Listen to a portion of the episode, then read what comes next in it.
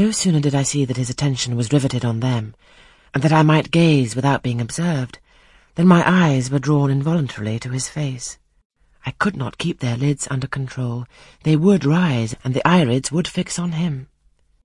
I looked, and had an acute pleasure in looking, a precious yet poignant pleasure, pure gold with a steely point of agony, a pleasure like what the thirst perishing man might feel who knows the well to which he has crept is poisoned, yet stoops and drinks divine draughts nevertheless.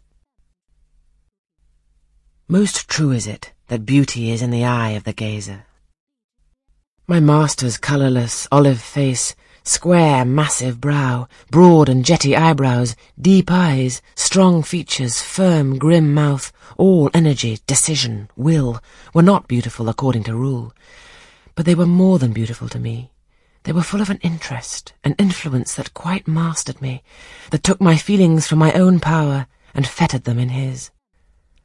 I had not intended to love him.